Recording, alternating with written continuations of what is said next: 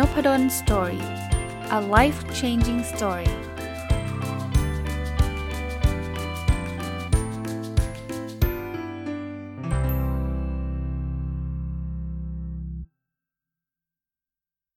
สวัสดีครับ ยินดีต้อนรับเข้าสู่นวดนสตอรี่พอดแคสต์นะครับ วันนี้จะเอาหนังสือที่เพื่อนๆนะครับ พี่ๆเอามาพูดคุยกันในงานบุ๊กคอยบุ๊กคลับครั้งที่ 15 ในวันอาทิตย์ที่ผ่านมานะครับ ก็กลายเป็นประเพณีเนาะที่ผมจะจัดงานบุ๊กคลับแบบนี้ประมาณเดือนละครั้ง ที่บอกว่าประมาณแต่ก่อนคือเดือนละครั้งจริงๆนะครับแล้วก็ช่วงโควิด ก็อาจจะทำผ่านออนไลน์ไปนะครับแต่ว่าเดือนพฤศจิกาก็ข้ามไปเลย เพราะว่า ไม่สามารถจริง ๆ แล้วนี่ยังไม่รู้เลยนะครับว่าสถานการณ์โควิด มันจะแย่ลงไปกว่านี้หรือเปล่า ถ้าแย่ลงไปกว่านี้มีล็อกดาวน์เนี่ยก็อาจจะจัดแบบเจอหน้าเจอตากันอีกได้ลำบากนะครับ ก็ทีมหนังสือในสัปดาห์ที่ผ่านมาทุกทีในเดือนที่ผ่านมาเดือนธันวาเนี้ยที่ผมจัดเมื่อวันอาทิตย์ที่ผ่านมาเนี่ยก็คือ Book of the Year นะในปี 2020 ก็อยากให้แต่ละท่านลองเลือกหนังสือที่ท่านอ่านแล้วท่านชอบที่สุด ไม่จำเป็นต้องออกปีที่แล้วนะ ทุกทีในปีนี้สิ ไม่จำเป็นต้องออกในปีนี้นะแต่เป็นว่าเป็นหนังสือที่อ่านในปีนี้แล้วท่านชอบที่สุดก็แล้วกันนะครับ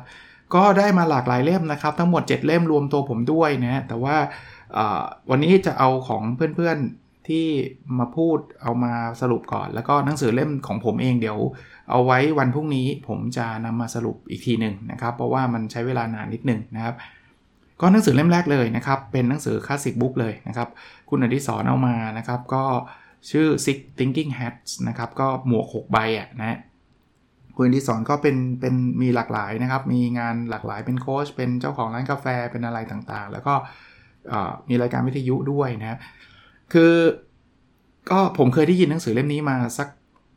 สักพักแล้วล่ะนะครับ แต่ยังไม่เคยอ่านจริงจังเลยนะ แต่ว่าคุณนิสอนก็มาอธิบายง่าย ๆนะครับ หนังสือบอกว่ามันคนเรามันจะมีหมวกอยู่ 6 ใบนะครับ หมวกสีขาวมันคือข้อเท็จจริงนะ เวลาใส่หมวกสีขาวเนี่ยเรายังไม่ต้องใส่ความคิดเห็น เราแค่ว่าข้อเท็จจริงคืออะไร แฟกต์คืออะไรนะครับอย่างเช่นคนติดโควิด -19 ตอนนี้มีจำนวนกี่คนอย่างนี้คือข้อเท็จจริงอันอันที่ 2 คือหมวกสีแดงนะครับหมวกสีแดงจะแสดงแสดงถึงอารมณ์ก็คือเราเห็นด้วยหรือไม่เห็นด้วยยังไง แต่ยังไม่ได้มีคำอธิบายใด ๆนะครับ คือมันคืออิโมชันนะครับมีความรู้สึกยังไงนะครับ หมวกสีเหลืองเนี่ยมันคือหมวกของแห่งความเห็นด้วย แต่ว่าคราวนี้มันจะต้องบอกเหตุผลแล้วนะครับว่าเราเห็นด้วยกับเรื่องนี้เพราะอะไร ซึ่งบางทีมันก็มาจากข้อเท็จจริงนั่นแหละนะครับที่เมื่อกี้เราคุยกันนะส่วนหมวกสีดำเนี่ยเป็นหมวกที่ไม่เห็นด้วยนะ แต่ก็คล้ายๆ กับสีเหลืองก็คือต้องบอกด้วยว่าไม่เห็นด้วยเพราะอะไรนะครับ ซึ่งก็อาจจะมาจากข้อเท็จจริงเหมือนกันนะครับหมวกสีเขียวเนี่ยเป็นหมวกแห่งความคิดสร้างสรรค์นะครับ คือเช่นมีการระดมสมอง ตอนนี้ยังไม่ต้องมีการคิดเห็นค้านนะว่าวิ ความเห็นนี้มันไม่ดียังยังไม่ต้องนะครับ แต่ว่าเราต้องการไอเดียนะเราต้องการความคิดเห็นนะครับ เป็นความคิดสร้างสรรค์ แล้วหมวกสีฟ้าเนี่ยเป็นหมวกแห่งการควบคุมนะครับ เป็นอารมณ์ว่าจริงๆ หมวกสีฟ้าไม่จำเป็นต้องเป็นเจ้านายถึงใส่ได้นะใครก็ใส่ได้นะครับ แต่ว่าถ้าสมมุติว่าเรากำลังดิสคัสอะไรกันอยู่ แล้วอีกคนหนึ่งกำลังพูดนอกเรื่องเนี่ยก็มีอาจจะมีบางคนใส่หมวกสีฟ้าแล้วบอกว่า เอ้ย ตอนนี้พี่อาจจะไปไกลเกินไปแล้วมั้ง เรากำลังคุยเรื่องนี้กันอยู่อะไรอย่างเงี้ยนะครับ นั่นคือความหมายของหมวกสีฟ้านะสิ่งที่ได้ได้ฟังนะครับ แล้วผมสรุปมาคือคนเราเนี่ยจะคุ้นชินกับการใส่หมวกสีใดสีหนึ่งนะเช่นบางคนเนี่ยจะเป็นคนที่แบบใครพูดอะไรก็ไม่เห็นด้วยอย่างเดียวนะครับ ก็ก็ไม่แปลกนะครับไม่แปลกคุณดีสอนเล่าให้ฟังบอกว่าบางทีเนี่ยพออ่านหนังสือเล่มนี้เนี่ยทำให้เรารู้จักคนอื่นดีขึ้นนะคือเวลาพูดคุยกับคนอื่นเนี่ย พอโอ้โหคนนี้อารมณ์มาเต็มเนี่ยเราก็จะมองเขาบอกโอเคเขากำลังใส่หมวกสีแดงอยู่นะ มาใช้อารมณ์เต็มๆ ก็ได้ข้อคิดอันหนึ่งก็คือบางทีเราจะโกรธเขาน้อยลงหรือไม่โกรธเลย เพราะว่าเราเข้าใจเขาล้วว่าเขากำลังใส่หมวกสีแดงอยู่นะส่วนตัวผมผมฟังแล้วเออน่าอ่านเนาะแล้วผมกำลังคิดว่าในคลาสผมนะครับต่อไปเนี่ยอาจจะใช้มุมนี้ก็ได้นะในการวิเคราะห์เคสอะไรเงี้ยบอกว่าทุกคนตอนนี้ใส่หมวกสีขาวนะข้อเท็จจริงคืออะไรนะครับ หรือแบ่งคนเป็น 2 กลุ่มนะครับ หมวกสีเหลืองเห็นด้วยเห็นด้วยเพราะอะไร หรือหมวกสีดำไม่เห็นด้วยไม่เห็นด้วยเพราะอะไร ก็คงเป็นอะไรที่น่าสนใจดีนะครับ ผมก็ก็ก็ก็ชอบนะก็ชอบนะเป็นเป็นหนังสือที่ผมไม่เคยได้อ่านมาก่อนนะ หนังสือเล่มที่2นะครับนะคุณคุณวัดนะครับ เอามาเนี่ยถ้าผมอ่านชื่อท่านผิดผมต้องขออภัยนะครับ หนังสือชื่อว่ายี่สิบชั่วโมงที่ดีเริ่มตั้งแต่นาทีแรกที่คุณตื่นนะครับ เป็นหนังสือแปล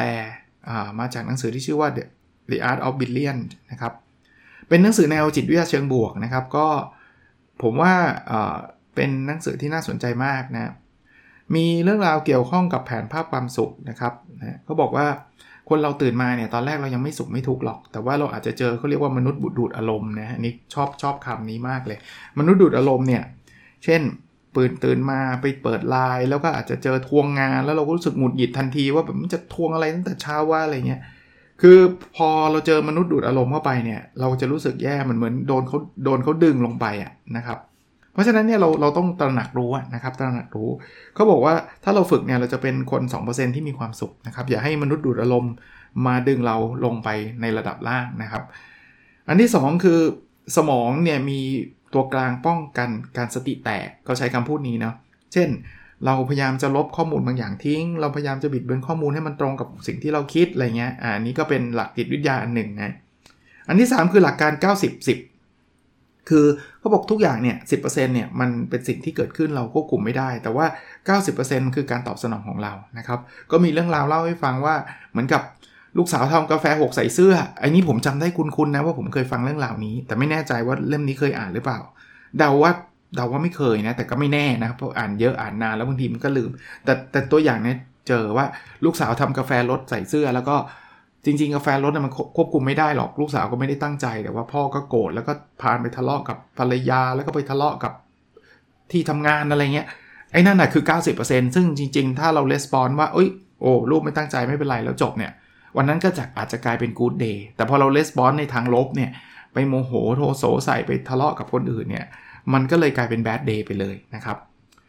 อีกอันที่อยู่ในหนังสือเล่มนี้คือพีระมิดแห่งการตั้งเป้าหมายนะครับคือในพีระมิดเนี่ยมันมีตั้งแต่การลงมือทำเดี๋ยวนี้ ซึ่งเป็นการเน้นนะครับว่าเราควรทำนะเสร็จแล้วเนี่ยพอเราเริ่มทำปุ๊บขั้นสูงขึ้นไปของพีระมิดก็คือพลังบวกเพื่อทำต่อนะเป็นโมเมนตัมที่จะให้เราทำต่อ เพื่อไปถึงจุดยอดของพีระมิดเขาเรียกว่า HUGG มาจากคำว่า huge unbelievably great goal ก็คือเป้าหมายขั้นสูงสุดที่มันใหญ่แล้วมันมันน่าทึ่งอะนะครับก็คล้ายๆ OKR อะไรประมาณนั้นนะครับ ก็เป็นไอเดียที่ดีนะ เป็นหนังสือที่เดาว่ายังไม่เคยได้อ่านนะ ก็เดี๋ยวคงลองถ้ามีเวลาคงลองหามาอ่านนะครับ แล้วก็หนังสือเล่มนี้ก็ยังไม่จบนะครับ ก็ยังมีเรื่องของการตั้งเป้า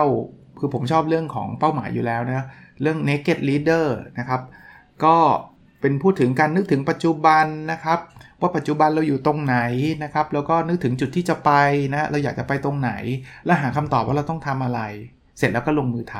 ำนะครับ ก็ลงท้ายหนังสือเล่มนี้นะครับ เป็นโค้ดดีๆ ที่ที่ท่านนำมาฝากก็คือ ความสำเร็จไม่ได้เกี่ยวกับการกลายเป็นคนใหม่ แต่เป็นเรื่องการค้นหาสิ่งที่เหมาะสมกับคุณแล้วทุ่มเททำให้มากขึ้น เออชอบคำนี้เหมือนกันนะครับ ฟังแล้วเพราะดีแล้วก็ให้ให้ความรู้สึกที่แบบเออใช่ว่ะ นะคือเราไม่ต้องเป็นคนใหม่หรอก แต่ว่าค้นหาสิ่งที่มันเป็นตัวเราอยู่แล้วแหละ แต่เราอาจจะไม่เคยค้นหาเท่านั้นเอง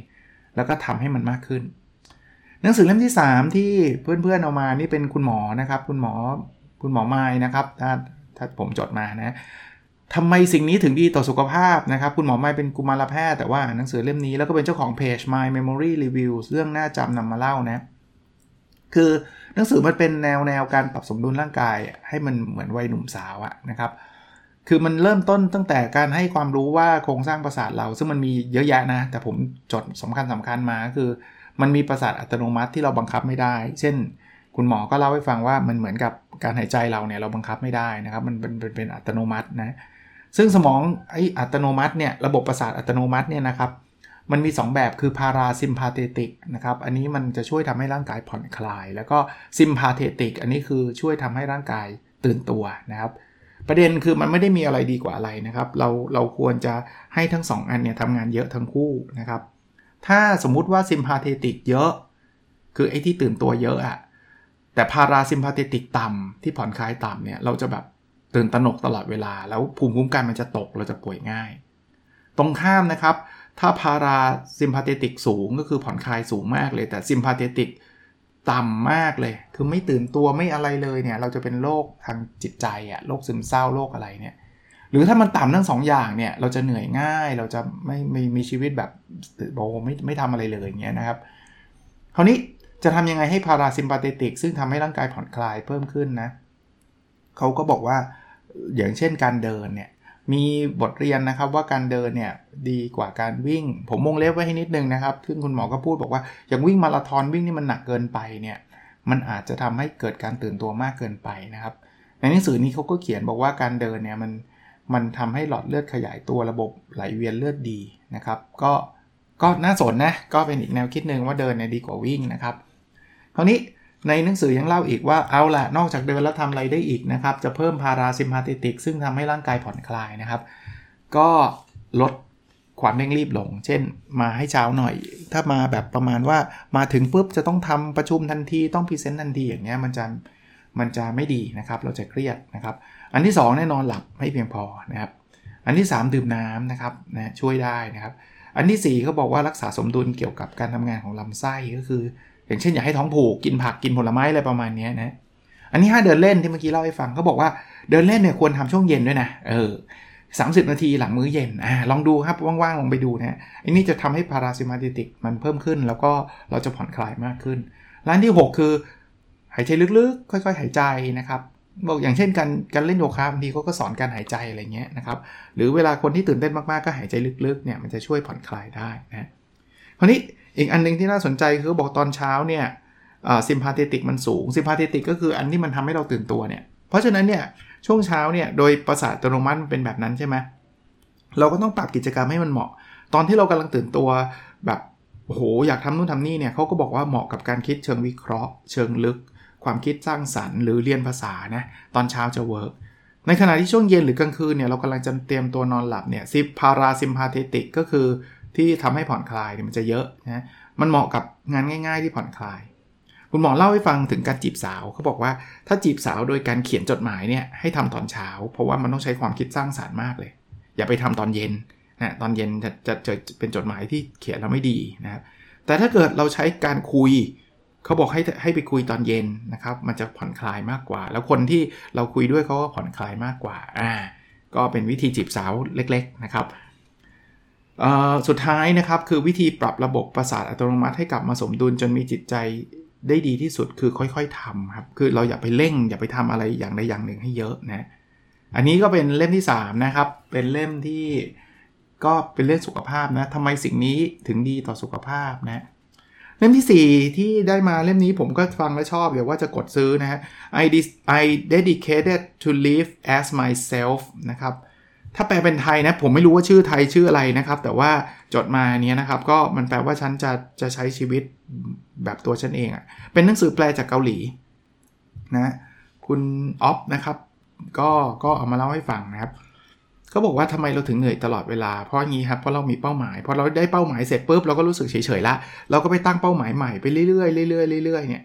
เขาบอกเกาหลีเนี่ยมันเติบโตทางเศรษฐกิจก็จริงนะแต่ว่าอีกมุมหนึ่งมันทำให้คนเครียดนะครับ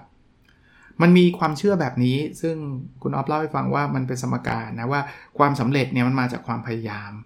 พอเราพยายามเยอะๆเราก็มีความสามารถสามารถเสร็จแล้วก็สำเร็จนะในอีกทางหนึ่งคือคนที่จนเนี่ยก็ก็ไม่ไม่มีโอกาสไม่ได้มีความสามารถอะไร แล้วก็เขาก็ทำอะไรไม่สำเร็จแล้วเขาก็จนอย่างเงี้ยมันก็เป็นวนเวียนแบบนี้ เพราะนั้นเนี่ยคนก็เลยคิดว่าเฮ้ยพยายามแล้วมันต้องสำเร็จทุกเคสสินะครับไอคนที่ไม่สำเร็จก็แปลว่าเขาไม่พยายามสิจริงๆหนังสือเล่มนี้บอกไม่ใช่ครับ จริงๆแล้ว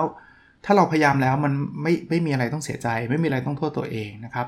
ที่เราไปรู้สึกเสียใจเพราะว่ามันเป็นค่านิยมของสังคมเท่านั้นนะครับ เพราะฉะนั้นเนี่ยเราพยายามแล้วก็จบแล้ว ตรงนั้นก็ถือว่าโอเคแล้วนะครับนะอีกอันนึงที่กระตุ้นทำให้คนเริ่มมีเซลล์เอสตีม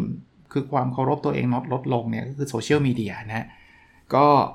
อย่างที่เรารู้ๆกันนะครับ พอเห็นอ่านโซเชียลมีเดียอ่านมากขึ้นมากขึ้นก็รู้สึกว่าทำไมชีวิตคนอื่นมันดีกว่าชีวิตเราทั้งนั้นเลย อารมณ์แบบนี้นะครับ ผมว่า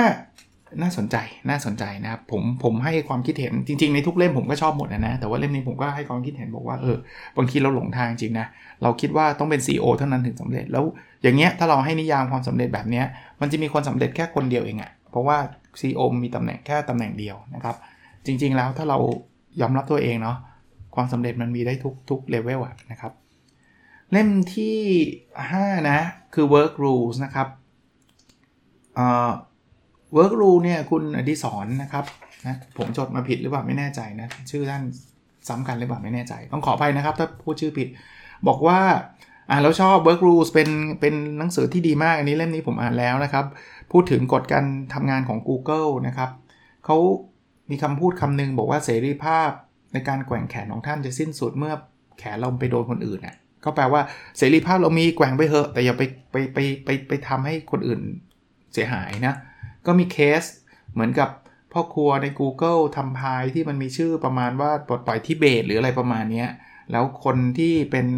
คนทำงานของ Google ที่เป็นคนจีนเขาก็รู้สึก offend น่ะก็คือแบบเฮ้ยอะไรวะ มาปลดปล่อยได้ไงเกิดทิเบตก็เป็นของจีนอะไรประมาณนี้นะครับ ก็ต้องดูเรื่องเสรีภาพด้วยนะหรือเคสที่บอกว่า Google เลี้ยงอาหารฟรีแล้ว มีพนักงานเก็บอาหารกลับไปบ้าน หรือพอ Google อยากให้พนักงานกินอาหารแบบ healthy เนาะกินให้น้อยก็ใช้จานเล็ก คนก็แกล้งทิ้งช้อนไปอย่างนั้นเนี่ยหรืออยากให้พนักงานกินผักพนักงานก็บอกว่าอย่ามายุ่งกับสไตล์การกินของเขานะก็ Google ก็มีวิธีการจัดการแก้ปัญหาคือให้ให้ทุกคนรู้ว่ามันมีเคสแบบนี้ พอรู้ก็คนอื่นก็จะช่วยช่วยกันช่วยกันมองช่วยกันดูแลนะครับ หรือ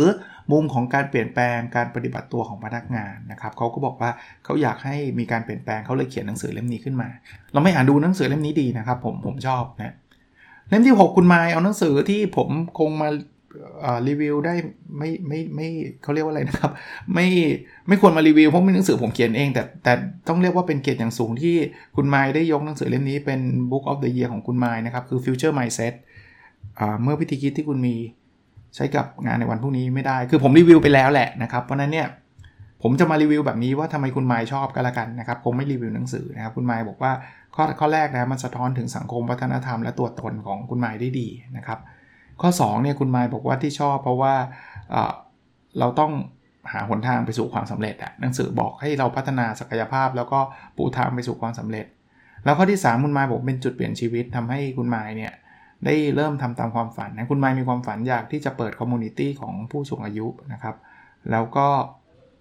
อ่านบทความในหนังสือบอกว่าคนที่สำเร็จหรือไม่สำเร็จต่างกันกับแค่คำว่าจะคุณมายก็เลยเริ่มทำเลยนะครับ ก็เลยมีอีเวนต์ร่วมกับผมอันนึงนะก็คือทำเวิร์กช็อปของหนังสือเล่มนี้แหละนะครับ ก็ ก็เป็น 6 เล่มนะครับ เล่มที่ 7 เนี่ย เป็นเล่มของผมเอง ซึ่งผมมาขอตัดมาอีกตอนหนึ่งในวันพรุ่งนี้ก็แล้วกันนะครับ ผมเลือกหนังสือที่ชื่อว่า Time Smart เป็นหนังสือที่ผมคิดว่าดีที่สุดที่ผมอ่านในปีนี้นะครับ ก็เดี๋ยวเดี๋ยวพรุ่งนี้แล้วกันนะครับพรุ่งนี้จะมารีวิวหนังสือชื่อ Time Smart ให้ท่านฟังแล้วกันว่า หนังสือมันดียังไง ผมได้ข้อคิดบทเรียนอะไรจากหนังสือเล่มนี้ แต่ว่าวันนี้ขอรีวิวแบบสรุปหนังสือ 6 เล่มรวดเลยเป็น book of the year ของเพื่อนๆที่มาแจมใน งานบุ๊กคอย book club กันนะครับ ก็ขอบคุณทุกท่านที่มาร่วมงานนะครับสำหรับท่านที่ไม่มาก็ฟังในพอดแคสต์เนี่ย ก็น่าจะได้ไอเดียได้ประเด็น ผมก็คิดว่า Book of the Year ของแต่ละท่านก็คงมีความแตกต่างหลากหลายนะครับ ใครสนใจเข้าไปในกลุ่ม Book คอยนะ ประชาสัมพันธ์ได้แล้วเดี๋ยวตอนใกล้ ๆ สิ้นปีจะให้ท่านโพสต์ Book of the Year กันนะครับ B O O K O I N S นะครับ เข้าไปใน Facebook แล้วเสิร์ชกลุ่มนี้นะครับ B O O K O I N S นะครับ ไม่มีตัว C นะ แล้วท่านกดเข้ามาแจมก็เดี๋ยวผมจะกดรับเองนะครับนะมันจะมีคำถามว่าหนังสือที่ท่านชอบที่สุดคือหนังสืออะไรก็ตอบมาแค่นั้นเองนะครับ โอเคนะครับ ขอบคุณทุกท่านที่ติดตามนะครับ แล้วเราพบกันในสดถัดไปนะครับ สวัสดีครับ